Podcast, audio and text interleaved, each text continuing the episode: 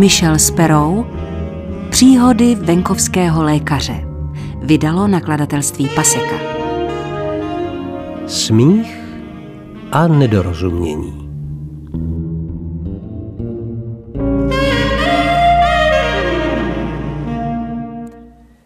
Jistě nepřekvapí, že postoj nás, doktorů kuřáků, k těm pacientům, kteří kouří, je tolerantnější než postoj našich bratří chlubících se, že jsou čistějšího srdce i ducha. Nejednáme s nimi, jako by byli příbuznými Atily byče božího nebo Hitlerovým bratrem, nýbrž vítáme je jako lidské bytosti a spoluobčany, sice narušené, ale právě pro své nedostatky tím zajímavější. A kromě toho v případě nouze si od nich můžeme vždycky připálit. Takže když mi jedna z našich recepčních vyřídila, že volali z domova pro seniory a hlásili, že si milý starý Reg Harris zapaluje jednu od druhé, anglicky se tomu říká chain smoking, a jestli to prý nevadí, pomyslel jsem si, bodeď by vadilo. Ten chudák to doklepává s předpokládanou, ale nedoloženou rakovinou plic a podle mého názoru si zaslouží ještě trochu té radosti, která mu zbývá. No dobrá, dávají mu ustavičně kyslík, ale kdyby východní křídlo domova vyhodil do vzduchu, vyletěl by aspoň parádně s ním a v místních novinách by mu za tu námahu věnovali zmínku. Vyřiďte mu mé požehnání a nechte ho být, řekl jsem. Tehdy jsme u nás měli na praxi jednu medičku, která se už druhý týden seznamovala se všemi možnými důvody, na jaké jsme si vzpomněli, proč se nestat praktickou lékařkou. Když k nám přišla, zdála se skoro normální, nebo aspoň natolik, nakolik může být normální člověk, dosud toužící po kariéře lékaře. Dychtivá, horlivá, s upřímným zájmem a slušnými znalostmi. Docela jiná než její dočasný instruktor seděl před námi zemědělský dělník středního věku. Co pro vás můžu udělat, pane Jonesi? Bolej mě tadyhle ty bulky, řekl. Následovala okamžitá ztráta zájmu praktického lékaře, mazaně maskovaná jako šlechetná snaha dopřát naší studentce vzácnou příležitost vyzkoušet své vzkvétající medicínské znalosti. Nechtěla byste Niky položit panu Jonesovi pár otázek o jeho bolestech? Zeptal jsem se a už jsem se těšil, že mi to poskytne ideální možnost vypadnout a dát si v klidu pár šluků a kafe. Ale pozor. Dívčin obličej se žahl s nepokojivě narudlým odstínem a viditelně se třásla rozrušením, jehož příčinu jsem hned nepochopil. Niky, zeptal jsem se znovu. Mě Žádné nenapadají, řekla a ochable bezradně mávla rukou. Den uplynul bez dalších nemilých zádrhelů a když jsme se večer chystali k odchodu, najednou jsem si vzpomněl, jak divně se dopoledne Niky chovala. Jo, tak, řekla a zarděla se zajímavě v barvě rajského jablíčka. Mně se zdálo, že si stěžoval, že ho bolí kulky a to mě úplně vyděsilo tiše se rozhyhňala a už jsem se k ní chtěl přidat, když tu se mi vybavil onen dřívější telefonát. Běžel jsem k autu a co nejrychleji jsem vyrazil. Některá nedorozumění jsou jenom legrační, kdežto jiná. Zastavil jsem před vchodem do domova pro seniory a bral schody nahoru po třech a prudce vpadl do pokoje chudáka starého Rega Harrise asi dvě minuty předtím, než umřel. Pár let před mým narozením publikovali nějaký doktor Stokes a doktor Cheney významnou studii o přerývaném vzdechy proloženém dýchání, které se u pacientů často objevuje těsně před smrtí. Jejich jmény se označuje dodnes, takže u něho nešlo o chain smoking. Nechal kouření už nejméně před deseti lety. Šlo o předsmrtné chain stoking.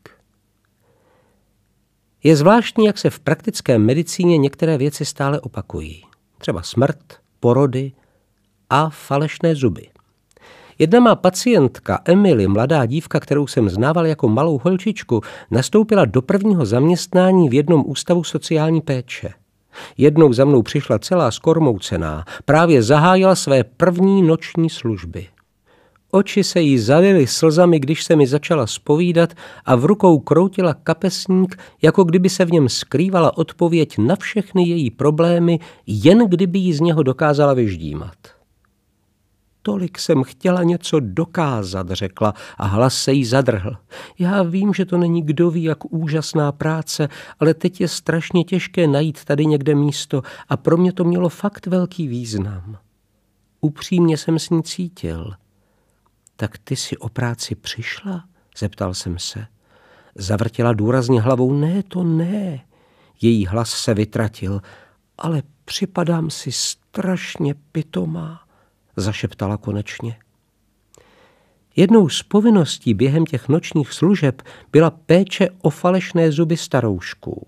Třeba, že si obyvatelé ústavu zpravidla počínali docela dobře, když si zuby na noc vyndávali. Druhý den ráno si počínali už méně dobře, když si je měli důkladně vyčistit, než si je zase vrátí tam, kam patří. To měla za úkol Emily. Jeden pokoj za druhým jim čistila zuby, zatímco bezstarostně spali. Dali mi takovou velkou flašku dezinfekce a řekli mi, abych každý chrup umila a osušila. Bylo jich tolik, až jsem měla strach, že to nestihnu. A tak jsem dostala nápad na jeden zlepšovák. Zatím je všechno v pořádku, říkala jsem si. Osvědčit iniciativu, zavést metodu, kterou se ušetří čas, kde je jaký problém. A tak jsem všechny zuby pozbírala Odnesla je dolů do kuchyně, v kotli na polívku je dobře umila a dala je osušit do trouby. Ovládl jsem se, abych se nesmál, když jsem si představil ty řady umělých chrupů, jak se pokojně pečou vedle mazanců. Šlo to o moc rychleji, řekla, a maličko se trpce usmála. Trvalo to jenom polovinu doby, co jindy. A znovu se jí hlas stišil do ztracena. No jak to bylo dál? Pobídl jsem jí povzbudivě. Co na tom bylo špatného? Srdce rivně se rozplakala, z očí se jí hrnuly proudy slz a já jsem jí přes stůl mlčky přisunul krabici s papírovými kapesníčky. Vděčně jich popadla hrst a vzlikání se pomalu utišovalo. Potíž byla v tom, řekla, že když jsem skončila, Měla jsem 85 souprav falešných zubů, ale nevěděla jsem, komu která patří. A když už jsme u těch zubů, Jedna z nezbytných podmínek úspěšné lékařské kariéry je schopnost v přítomnosti pacienta nehnout ani brvou a nenechat se vyvést z míry, když vám dojde, jakou nehoráznou botu jste právě udělali. Sestřička v téhle příhodě si zaslouží, aby to dotáhla hodně daleko. Když dojde k úmrtí na nemocničním lůžku, vždycky potom následuje poněkud bizarní rituál. Čerstvý neboštík je podle místních zvyklostí připraven k uložení do rakve, řádně odhlášen ze stravování a pak čeká na přepravu do márnice. Na venkově jsou v mnoha vesnicích dosud ženy, které podle odvěké tradice prokazují poslední služby neboštíkům. Před nimi to dělali jejich mámy a před těmi jejich babičky. V nemocnici je hlavní snahou smrt pacienta ututlat před všemi ostatními na pokoji, aby pohled na odchod jednoho z bývalých kolegů nezapůsobil nepříznivě na jejich zdravotní stav. Za tímto účelem se kolem ostatních postelí zatahují všechny závěsy, aby jejich uživatelé neviděli, jak na pokoj přivážejí pojízdnou rakev, jak do ní ukládají zesnulého a zase s ní odjíždějí. Zesnulý pan Tomlinson z naší příhody byl patřičně uložený v márnici a sestřička, která ho tam odvezla, se vrátila stáhnout ložní prádlo z jeho postele a povléci je čistým z prádelny. Když odtáhla závěsy, Najednou si s hrůzou všimla, že na nočním stolku u lůžka zůstal umělý chrup. Celá znepokojená ho rychle strčila do své kapsy a ke své úlevě viděla, že vedlejší lůžko u dveří je prázdné. Nikdo to nedopatření nespozoroval. Bylo mi hrozně, Vyprávěla mi později. Měla jsem si toho všimnout hned. Chudák, tak ho odvezli bez zubů. To je tak nedůstojné. A tak jsem letěla dolů do Márnice. V tu chvíli byl na oddělení zaplať pán Bůh klid.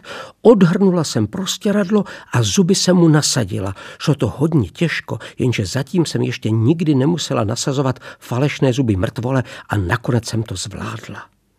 Pak běžela zpátky na pokoj, částečně skroušená a částečně rozjařená, že se jí to podařilo a uviděla, že soused pana Tomlinsona se už vrátil a kinul jí, aby k němu přišla. Asi se mě chce zeptat na pana Tomlinsona, pomyslela si znepokojeně. Určitě ho to vzalo. Co mu mám říct? Pomalu kráčela k nohám jeho postele a cestou si uhlazovala uniformu. Zrovna jsem se byl vykoupat, sestro, hlásil zarudlý muž bojovně. A když jsem se vrátil, tak mě čekal šok, věřte mi. Chápu, že je to těžké se s tou ztrátou vyrovnat, pravila konejšivě. Všem je nám to líto, ale tak už to bohužel na světě chodí. Nechápavě na ní civěl. Nemám ponětí, o čem mi to tady šveholíte, řekl. Chci vědět jenom jedno, kde jsou mý žuby. Nechal jsem si je přímo tady na stolku. V takové situaci se pozná profesionál. Ani nemrkla a odpověděla klidně, já jsem je tam viděla, pane Johnstone. A řekla jsem si, že je zas jednou pořádně vyčistíme. To patří k naší službě.